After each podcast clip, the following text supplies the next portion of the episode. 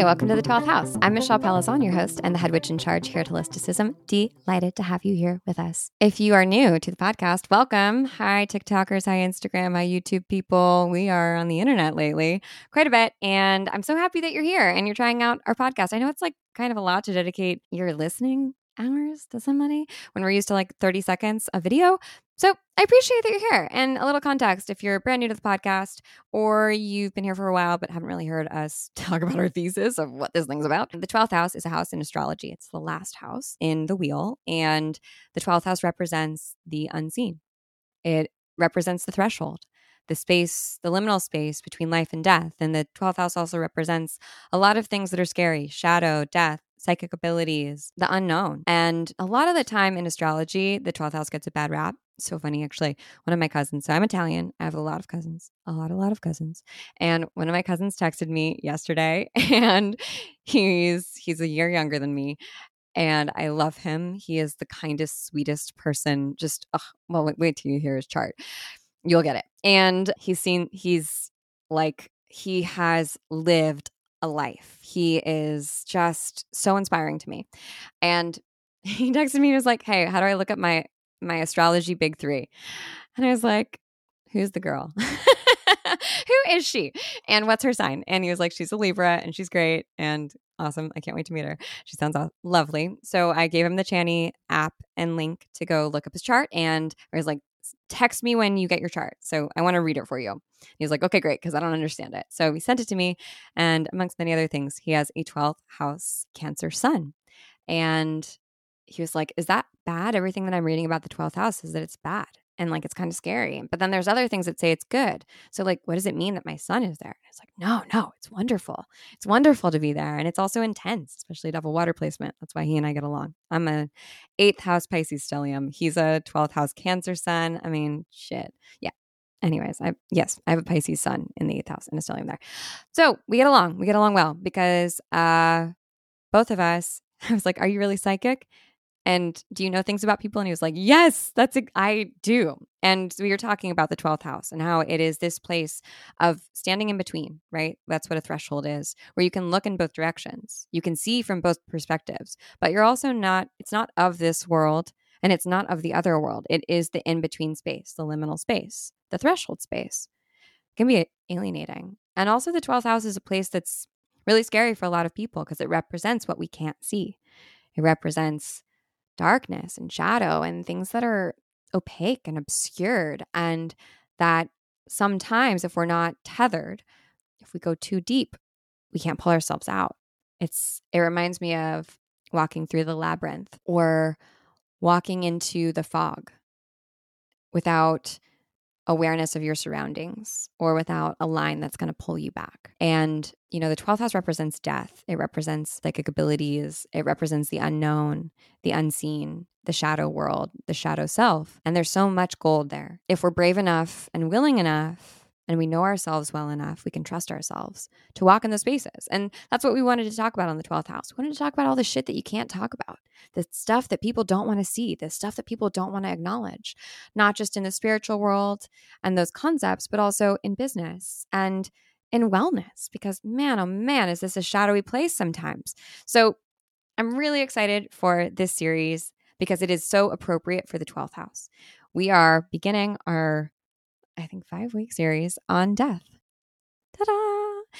And I know, I know. Listen, stay with me if you're like, no, I don't want the depression talk. We're not going to talk about that. It's not going to be depressing. I promise you. It's got, it's going to be really fun, says the Scorpio moon. But really, we're entering Scorpio season soon. It's spooky season. It's Halloween. What better time to talk about death and passing over and everything that the concept of death holds for us. I mean, we can't talk about everything, but we can talk about a lot of stuff like past life regression and death doula and all the things, right? And and what happens to us when we die? And what do we know? And we wanted to talk about death, of course, from a spiritual perspective, from a mystical perspective. And we also wanted to talk about death because it's a really important part and a natural part of a healthy business. We kind of we shy away from it, right? We like assume that everything should be all growth all the time. Up up up up up, baby. Sky's the limit.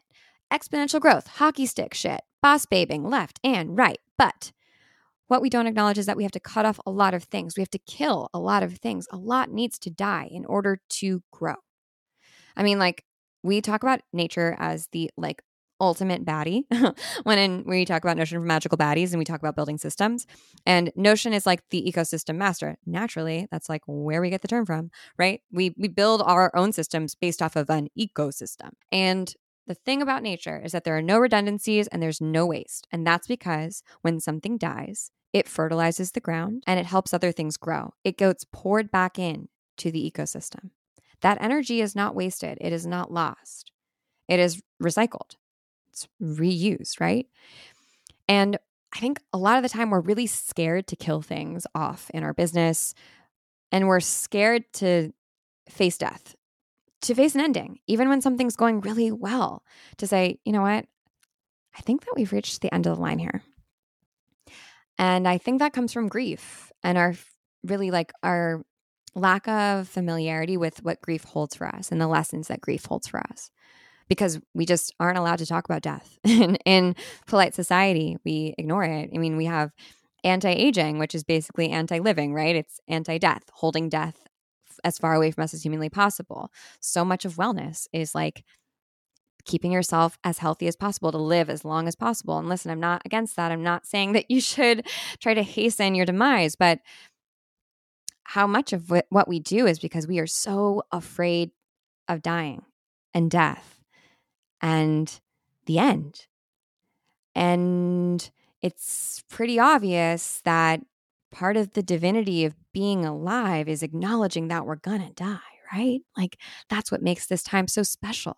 That's why when you came down from your alien spaceship and you're like, hmm, I know I'm omniscient. I've lived infinite lives. I understand the inner and outer universe systems and how everything works. But you know what? I'd really like to go try being a human. I feel like, you know, there's something about the death thing that, you know, how it's so quick.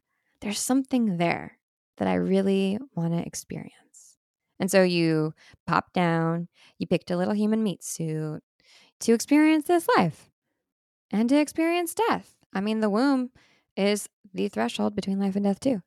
That's why death doulas or doulas of any nature, they are those who usher us across a threshold. We got a lot of great guests coming up. I'm so excited for this series. I hope that you love it and enjoy it. And I'm pretty passionate about it, if you couldn't tell, because I, I think the, the main reason that I run holisticism the way that I do, the reason that I care about intuitive business and why I care about the things that I care about, and I do things the way that I do them, a, a lot of it has to do with death. And I'm certainly not an expert in death. I'm certainly not like, chill, so super cool with death and dying, but it's been a great teacher.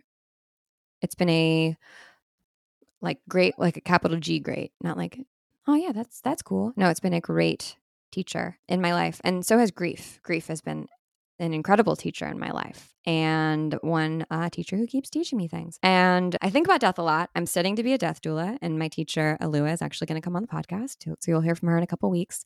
But I think about death a lot and the rites and rituals that death has, how spiritual, how sacred acknowledging life and death is, how important it is, how much we ignore it in modern life because I've I've experienced a lot of death and it was really traumatic and also like broke me open in so many ways. At a time that I, you know, in my early 20s when I could like really wrestle with it. And um, I would argue that the reason I'm so spiritual is partially because of the the grief that I experienced and maybe partially because I was diagnosed with something like epilepsy at a kind of young age and I had a doctor tell me like you're going to, you know, die in your sleep of a seizure. And that was a bit hyperbolic, I would guess, but also scary. And anyone who has had an illness, chronic illness, or who's dealt with terminal illness in their family or in their lives or with loved ones, you get it. It like changes the way that you do everything and how you see everything. And I think it's why I have a no asshole policy at Holisticism and probably why I, I like things to be fun. Because, like, what's the point? if we're not enjoying ourselves or if we're not growing, like what's the point? We are limited on our time. And so I'm not going to do things that I don't enjoy that aren't helping me self actualize. And also, you know, my partner has brain cancer and he has a tumor and it's brain cancer. And his type of tumor will never be in remission. So, sort of this thing that we hope it just you know, I'm crossing my fingers and I believe that it's just going to stay stable forever and we'll not have to worry about it. And he's probably going to outlive me, definitely going to outlive me. But it's something that we really seriously have to talk about, uh, like often, because, you know, we're getting married in a month, thinking about what our chosen family or, you know, God willing, mm, blood family will look like, what our lives will look like together. And death and the specter of death, the very real acknowledgement of death, is something that we talk about a lot. And while it might be, you know, like a little bit more on the tip of our tongue than it might be on the tip of your tongue, it doesn't make it any less real for any of us. Like death is personal for us all, it comes for us all. It's the great connector. And yet, it is this thing that we are so afraid to talk about. So I'm really excited for this series. I've talked so much because I wanted to give you, I wanted to tee it up for you and not just be like, mm, let's go goth. Although I love a goth moment. I wanted to, to like, I, I think that this is the divinity of life. This is the magic in life. This is what makes the magic magic in the mundane is the acknowledgement that we don't get much time here and we get to do something wonderful with our time. And that makes it so precious, right? So sparkly. It's almost like you can see the magic in the air. So I'm really excited for this series, and I'm so delighted to introduce our first guest to you, Sophia Cole. Sophia is a death worker, and I'm so grateful that we got introduced by Chelsea, her cousin. Chelsea is an amazing North Node member, and we had a really wonderful conversation. I'm I'm eager to have Sophia back on the podcast but we talked about her experience working in the death industry and working in the natural death industry and kind of what she's seen because death has really been commoditized by capitalism. It was this sacred spiritual ritual and in many cultures it didn't used to be just something that was associated with a religious practice everyone had a ritual around death no matter what your spiritual belief and now we don't really have that. We have expensive funerals that make people go bankrupt. We have $10,000 Cadillac coffins that are put into the earth with people who are embalmed in them that are never going to break down and are just going to take up space. And there's a lot that's happening in the industry of death and dying that is both advancing in a beautiful way and acknowledging giving back to the earth. And there's also a lot that happens in the, the death and dying industry that we talk about in this episode that's a little scary and a little black mirror. And that maybe, maybe keeps us even further away from acknowledging our humanity, from acknowledging our mortality. And how do we deal with that, especially as people who are all aging, whose parents are aging, and who death comes for us all? It's a great equalizer. So I'm really excited about this episode. I hope that you enjoy it. I hope it's interesting to you. And I am delighted by our guest speaker lineup. And so I hope that you enjoy this. Spooky season, here we come. Hi, Sophia. Hi, Michelle. I'm so excited to have you on the podcast. We were connected through one of your family members and one of my, I feel like spiritual family members, Chelsea, who's in North Node. And she actually connected us when she found out I was doing death doula training. And she was like, Oh my God, you have to meet my cousin Sophia. You guys are going to hit it off. And we did.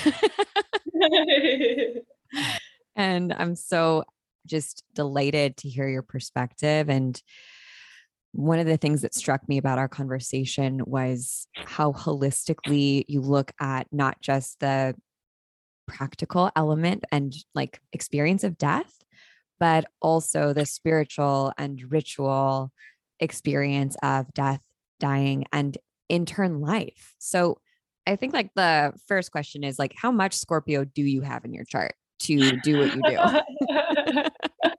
that is such a great question. And the answer is only my Pluto is in Scorpio. Okay, but that makes sense. So the rest is Pisces. You're picking up the Pisces, uh, Aquarius Sun, and Pisces Moon, Pisces Rising, Pisces Venus. Wow. So I kind of describe myself as like an air bubble inside of an ocean. You're just floating to the surface. Exactly. That's uh, you know what we have a lot in common because I also have a Pisces Venus. I'm a triple water, and I have Pluto Scorpio too. So maybe and there's maybe there's something there. There could be. Well, I think right we're like we're were in the depths. Mm-hmm. At least I'll, mm-hmm. I'll speak for myself.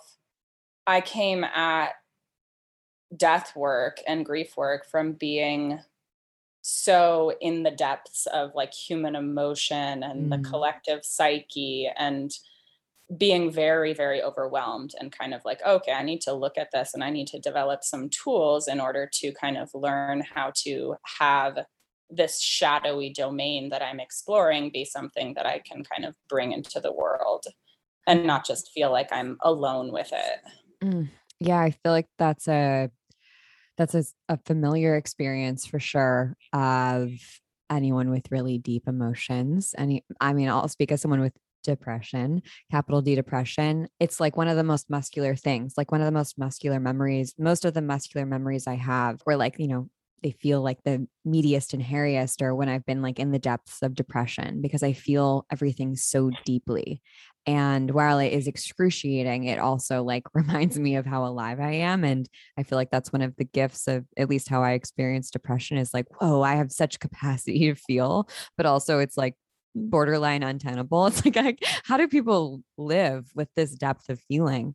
Um, so I, I totally resonate with that. And what was your, I guess, like, what was your entry to holding those like intense emotions or that intense grief that you realize, like whoa in order to survive i need to learn how to move through this as opposed to shutting it down which i think most people do it's just like put their grief in a closet and never look at it again I shut it down for a long time and still do. You know, I mean, yeah. we have to to a certain degree. Mm-hmm. But that is a great segue actually into kind of giving you a little bit of my story that I don't often give everyone when I'm being asked, Oh, how did you get into death care? Yeah. Funeral service, which is that I also struggled with depression and anxiety. And in my teenage years, I was really suicidal.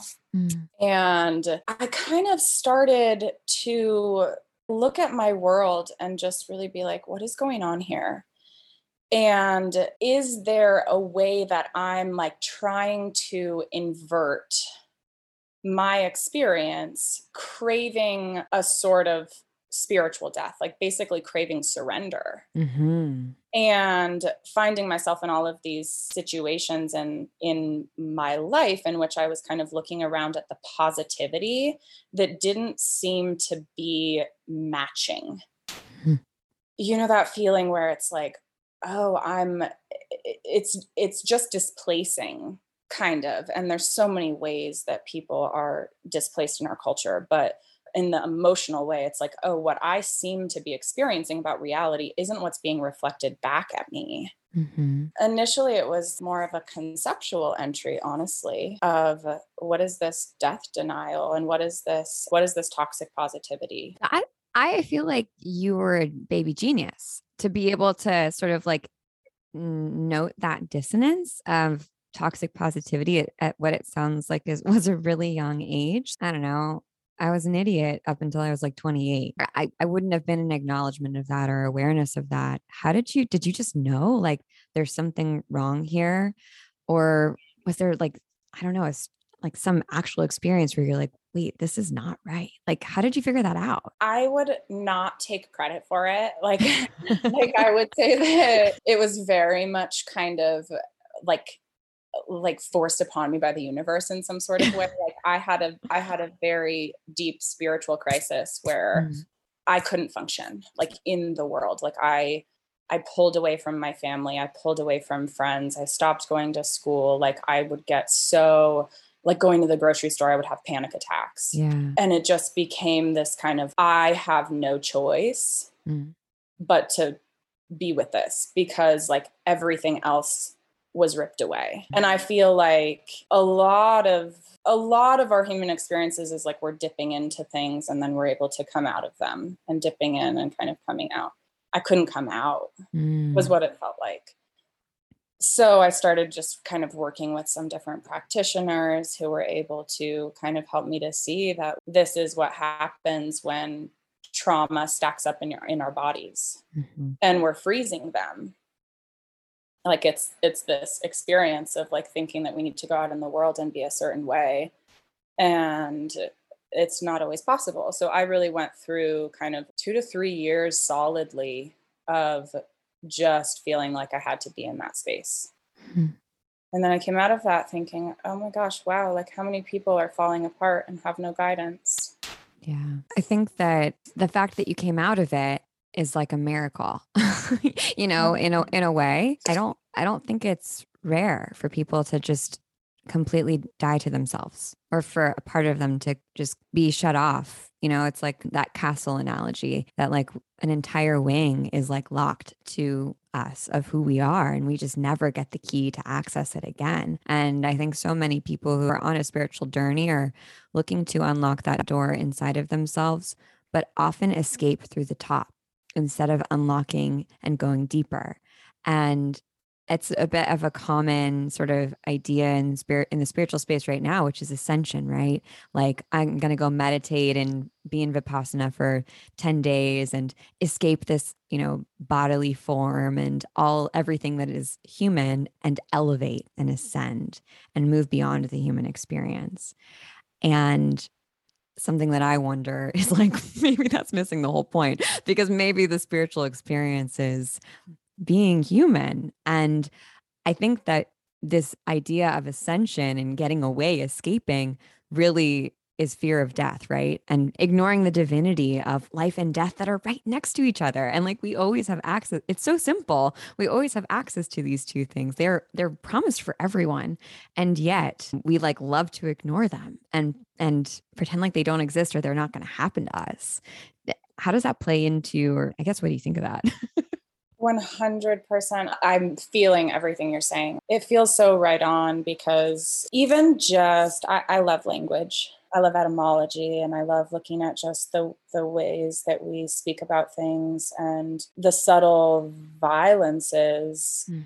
that can come up just in kind of the language around like you're going to conquer the darkness. And there's so many that probably aren't just going to drop into my mind right now, but there's so many ways that we talk to ourselves like that. And I deeply love the light and having more clarity and more purpose and more value and getting things done and you know all of these kinds of positive associations they're wonderful. But darkness isn't in opposition to god in my perspective. And when i say god I, I, really just mean like how i perceive the spiritual presence of the world that's in all things. Yeah. Darkness isn't not in opposition to that it's half of it and there's not a stopping point. We never arrive fully. We arrive in the moments with as much presence as we can muster, but we don't arrive at this kind of pinnacle point where all of our sorrows, our woes, our griefs, our visceral experiences that we go through as humans, we don't ever arrive at a place where that's fully gone Mm-hmm. Of course, we should be trying to minimize people's suffering in the way that it's put on them by the world. But in mm-hmm. terms of our own personal experiences, navigating that is beautiful. We're never going to be able to see past a certain boundary of our vision. Just like when we're in a womb, we're hearing, we're feeling vibrations, we're sensing in the ways that we can sense. And then everything else around that is a dark layer and we mm. come into this world and it's the same way mm-hmm. and i think that this feeling of like we're going to conquer the unknown we're going to be able to x-ray your body and see every single thing that's inside of it and by doing that we're going to be able to solve everything and live forever mm. who knows maybe there is such thing as a heaven where there's no body and no boundaries and no darkness or whatever but right now i don't buy it yeah. So it's like from where I'm standing, it's the important work of being able to be more honest about how our lives come together with both of those elements. I love that. And I think that what you're what you're hitting on is like I think the deep fear of most of us is that we're totally missing the point like of this whole thing, right? Yeah. And and that's why death is scary because it sort of is kind of like, well, did did I miss the point or was I on the right track? Like I hope that this wasn't a waste or I don't know. And I want to ask you about duality and the binary of life and death. I know we're moving away from binary systems in general, kind of to what you were saying, which is we don't know what we don't know. We don't know what's out there. Maybe we can see this line and these two points on the line, right, that are dualistic in nature, but maybe we're actually just seeing part of a circle and we can only see a tiny little part of it, right? But we just, not everything has been illuminated to us. We're so small in our understanding and capacity. When you just, when you think about the relationship between life and how do you think about it? Is it two halves of a whole, two opposite points? Is it two points that are next to each other and like commingled? How do you think of those two things? I think most often I think of it like a spiral. If you look at a spiral drawn out, there will, of course, be a visible part where you're seeing where the person started drawing the line and then where they ended drawing the line. But really, if it were existing in three dimensional or four dimensional or five dimensional space, like it wouldn't be that way. It's something that's constantly twisting in and out of itself. And I don't feel like in my life I'm born and then I'm climbing this mountain and the mountain is going up and up and up until I have this one death at the end of my life and then maybe that's like a decline or mm-hmm. something. I think of I think of it as kind of like waving up and waving down and and experiencing many moments of like you were saying earlier, oh, I'm dead to who I used to be now. And this kind of relates to social contracts too, because when you have those friends or people in your life where it's like, oh, I have to be this old version of myself. And that feels yeah. so weird. Yeah. Because we don't have that framework necessarily for we are entitled to change and transform in so many ways. And it's an odd thing that we try to make up this appearance of everything being so solid mm-hmm. um, or so unchanging. And that's like the domesticated quality, right? Of like, I'm a fixed energy walking mm-hmm. on this straight line through space. Yes so if I were to think of a shape, I, I almost can't because it's like all the shapes and mm-hmm. like, yeah, that was just my image in this moment was a spiral. I love that. I, I was modern dancer. And so I took a lot of anatomy and I went to school for it. So I took a lot, a lot of anatomy classes. And one of the things that struck me that my teacher always told me was that our body is is made in spirals like you know even like oh. your arm you know that's a spiral mo- motion but the way the muscles wrap on our body like on our legs they're all in spirals and so when we're moving in a healthy way we're not moving necessarily like so linearly we are a spiral in and of ourselves and we sometimes forget about that. I mean, it's our DNA. It's like a duh moment when you think about it. But I love the idea of like the life and death experience as this spiraling, also like in and out of the light you know because when when the light shines on a spiral some of it is illuminated and some of it isn't. It just depends on like the perspective that you're looking at it from. So oh my gosh do you still dance? I do yeah i'm actually working on i i'm not like you know i don't perform but um my own art practice what i'm working on right now is painting and I'm, i choreograph a phrase. So i put together a movement phrase and then i put all this paint on a giant canvas and then i just do the motion over and over and over again whatever the phrase is that i created because i'm i'm thinking about like what is repetition and what mm. the body moving through space? And uh, even if i'm doing the same thing over and over again it's always going to be different and i can't get it back. And i can get some sort of like imprint of it when the ether the paint is the ether or the ether outside of me but i'm never going to be able to totally capture it. So what is it like to maybe try and capture it from just or essences of I don't know, the same thing, this repetitive motion, but it's not repetitive. It's totally different each time. And I think that's kind of life too, you know? yeah. Wow. That's so beautiful. Yeah. I mean, I don't want to force you to perform, but like if you ever do and have a video or something, what if you just like made me do it on Zoom right now? You're like, show me you can yeah, dance. yeah, but I, I, loved being an artist and a professional artist. But I often found, as especially as a modern dancer, a postmodern dancer, where a lot of people don't have the language or the reference to understand what you're talking about because it's we don't really teach art to or dance especially to the general population that I, I couldn't help people as much as I wanted to with art. But like all art does is remind us of life. There are so many different ways to look at that. And when I stopped dancing was when I had a bunch of really like traumatic deaths happen in my life and with like really complex people, people who were not just one thing, who weren't just like good and pure, but in their death, that's what they were reduced down to. Or in one example, it was kind of like, let's forget he ever existed. He was complex and let's just like put him away and never talk about him again. And I'm so curious about that. And that we do that over and over to each other, to the people that we love. We reduce them down to one core essence, right? And you kind of alluded to this earlier. We are not this one static thing. We are, I think, like when we know ourselves and who we truly are, instead of one root that you can reduce this down to, we're actually like this massive amoeba of like complexity and prism and color and feeling, right? And I wonder where that comes from because I don't think that we've always treated death in that way. I, but I don't know. What would what do you think? I mean, you are such an expert in this and you've been in this area for so long. I'd be so curious to hear your thoughts on the injustice of how we don't honor the full person at the end of their life. It's one of those things that is that I, I feel from my perspective that is almost always intended well. Mm-hmm. Like yeah. it's intended to be, I'm remembering the beautiful things about this person. Mm-hmm.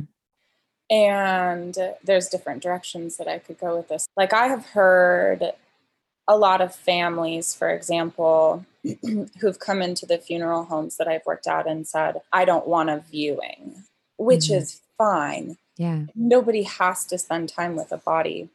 But the most commonly cited reason is that people want to remember mm-hmm. this person who as Alive. they were. Yeah. Yeah. And and not only as they were in their like totality, but as they were in the most positive moments, the most the the light of who they were.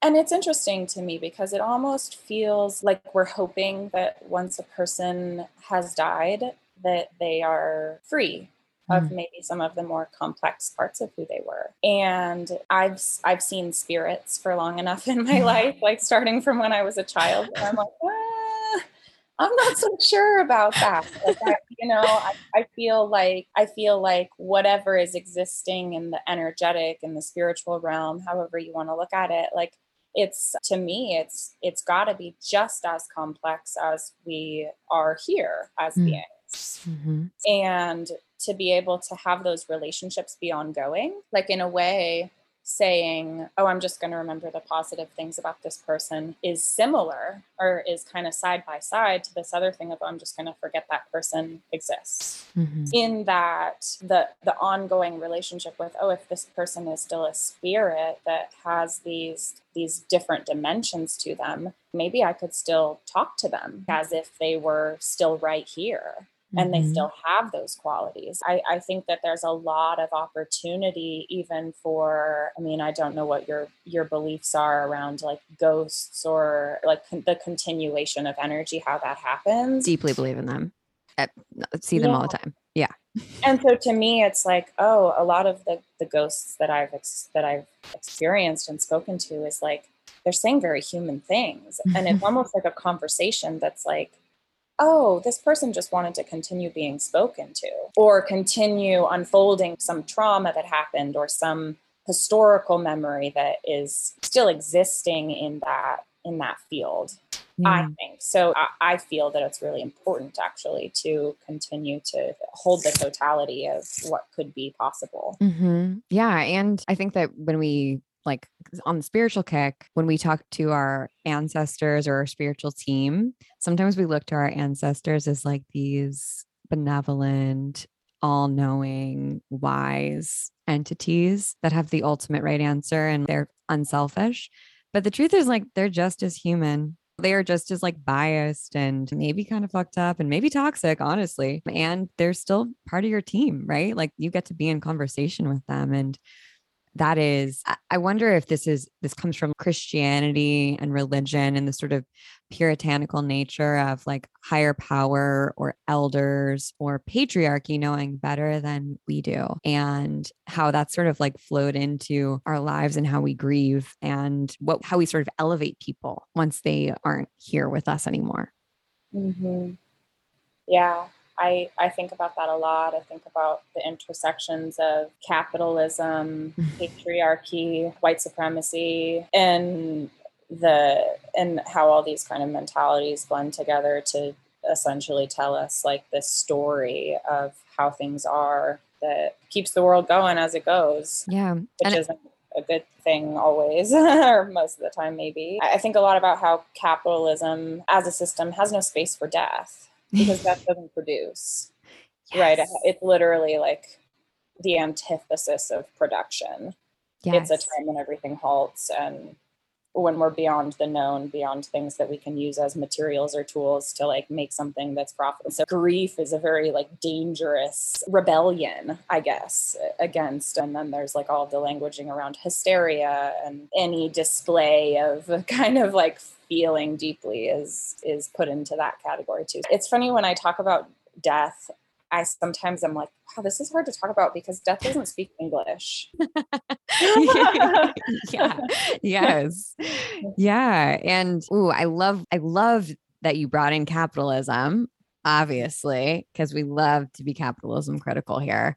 And my experience of grief has been it has no like calendar date. You can't be like, yeah, I'm going to grieve for the next five days and then I'm going to be cool and come back to work and be totally productive. It just like strikes when it feels like it. And it can be 10 years after the fact. And all of a sudden you're like on your knees with grief and it just comes out of nowhere. And that keeps you on your toes. But I used to work in tech and I've been so curious as to why death as an industry isn't something that has been disrupted by tech in a in a really big way yet because that's what tech is all about right it's disrupting a huge industry and the one that touches the most people and that would certainly be death because it comes for all of us something that's been really freaking me out lately is new AI that's been created.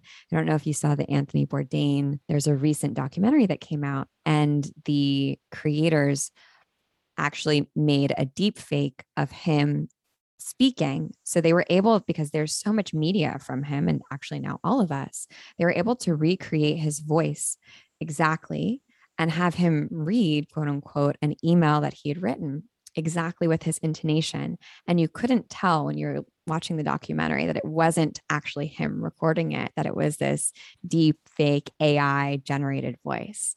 And it's been it's really caused like um, an ethics kerfuffle in the documentary space and also in the AI space around what's appropriate and what's not, mm. and our relationship to technology. And I've read some stories recently around people who have taken this man in particular, his girlfriend died. He took her Instagram, her emails, her blog, her YouTube channel. He fed it into AI, into an algorithm. And now he texts with her and talks to her on the phone based on oh all this data, which like totally gave me full body chills in a freaky yeah. way. Yeah. And is able to talk to her every day and have conversations with her that are brand new because this algorithm has this information from who she was. And there are these theme parks that they're thinking of building in Japan where you could go visit a loved one who's basically been who's passed on where you upload their consciousness from your their computer from their social media and you can go have these conversations with them. You can even see like a computer generated version of them.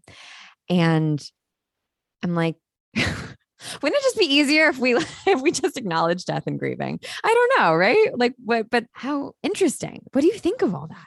That is so trippy michelle. I had a dream once that like I actually won't go into the details because it was kind of disturbing. Like it was about, it was a blend of like AI and embalming.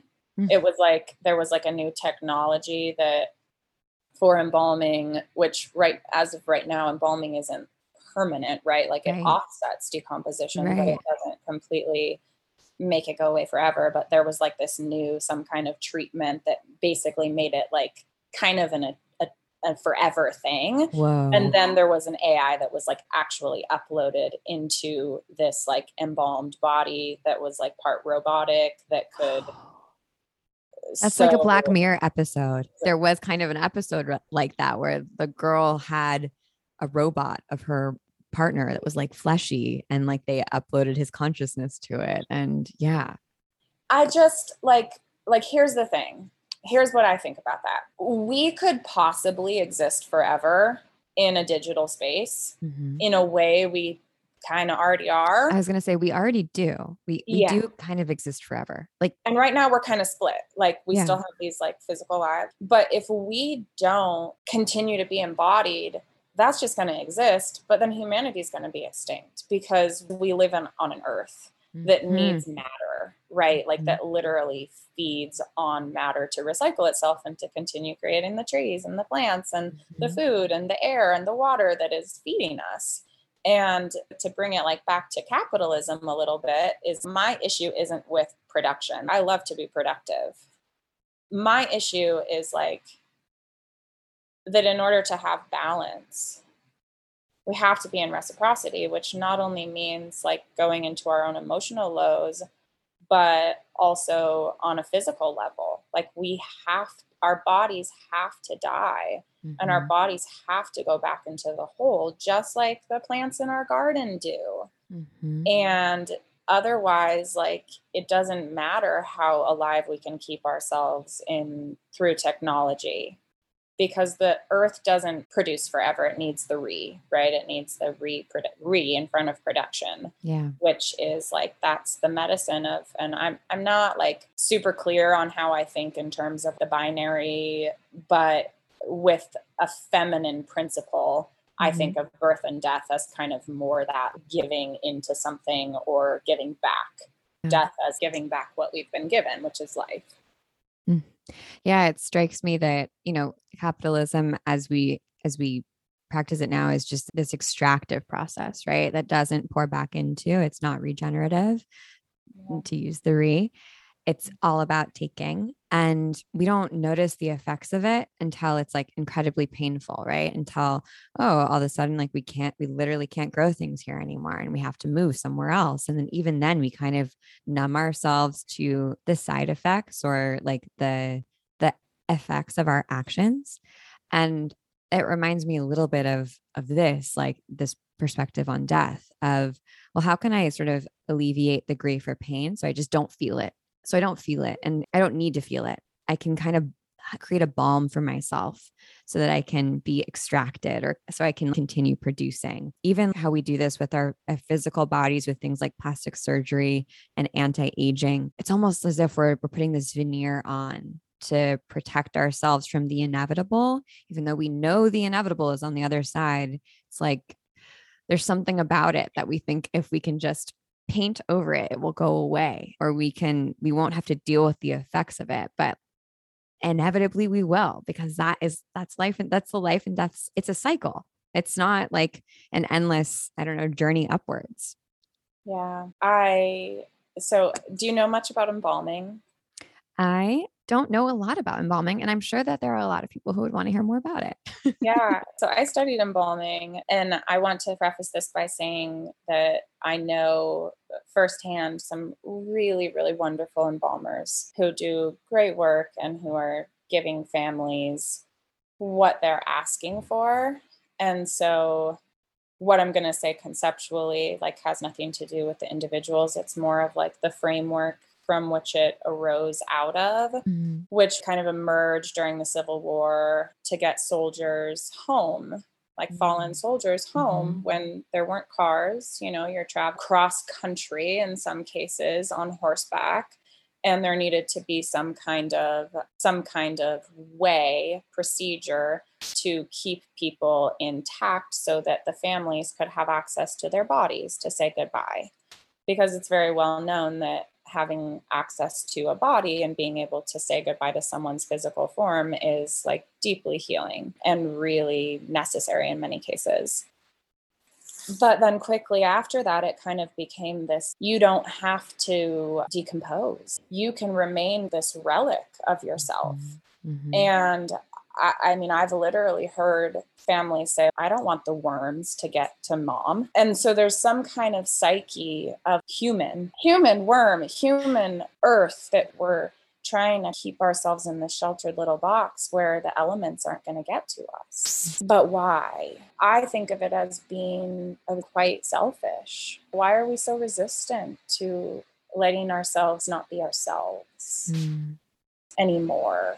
You know, even after death. letting Mhm. ourselves become a part of a larger ecosphere. Like it's not about ego identity anymore. It's not Mhm. even about like, oh, I lost this person. I didn't want to lose this person. So I'm going to pretend like they're still alive.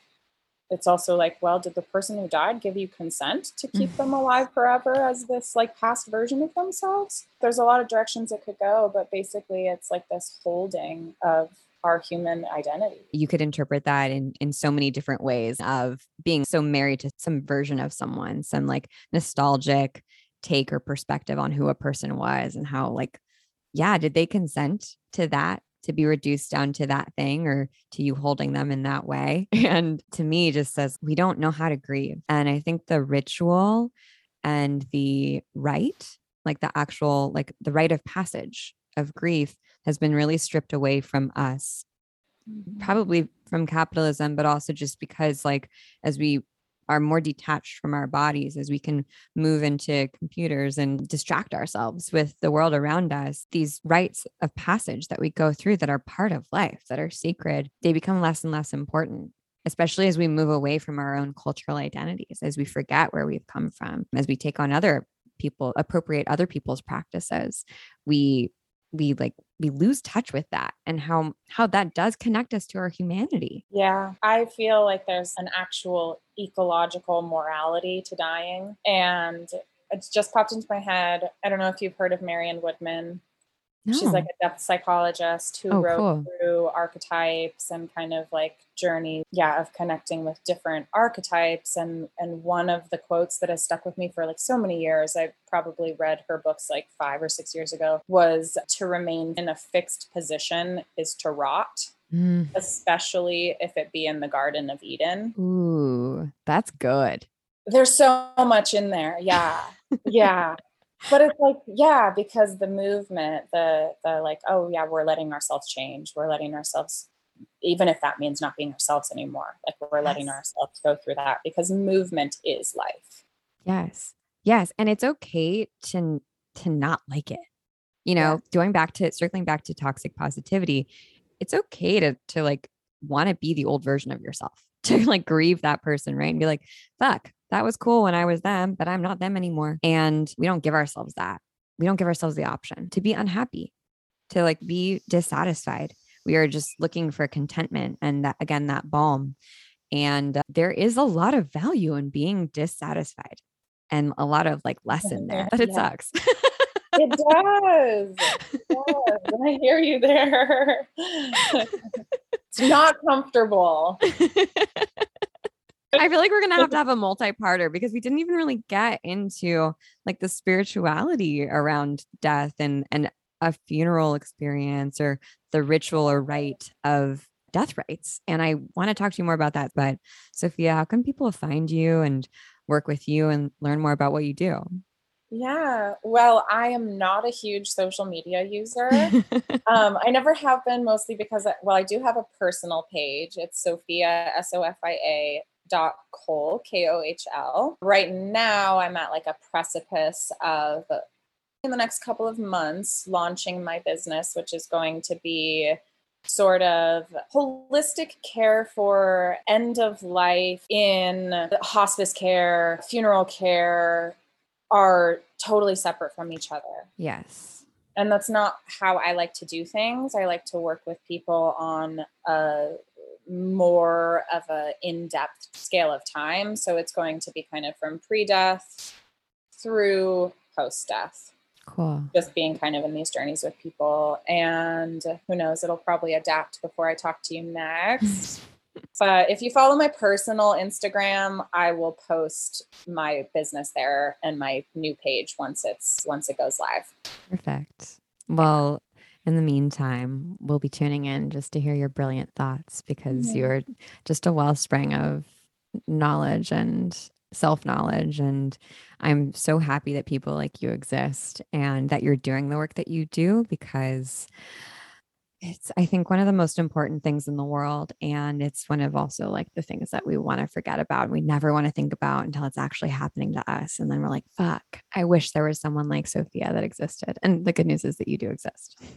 Well, I want to tell everyone to please talk to me because, like, being in death work can sometimes feel like an island.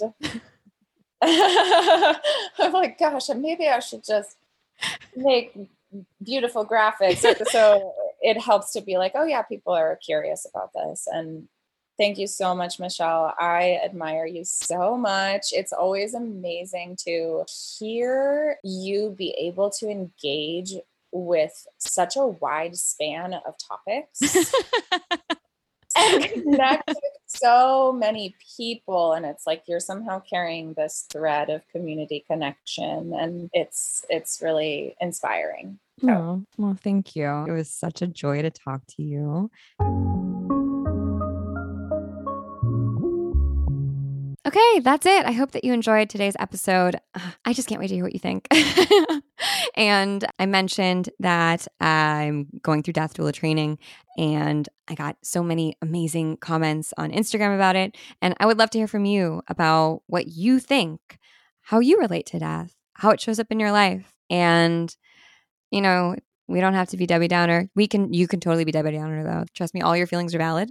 If you got through this episode and you're like, I don't know if I'm gonna make it through this episode because death is really scary for me, I just want to give you a big hug virtually. Big hug, yay. And say congrats, you did it. And keep that curiosity, my friend. That's what the 12th house is all about. Honestly, as long as you stay rooted in who you are and you trust yourself, you can navigate any dark sea. And I'll leave you with that. Okay. Have a good rest of your week. Talk to you Friday. Bye.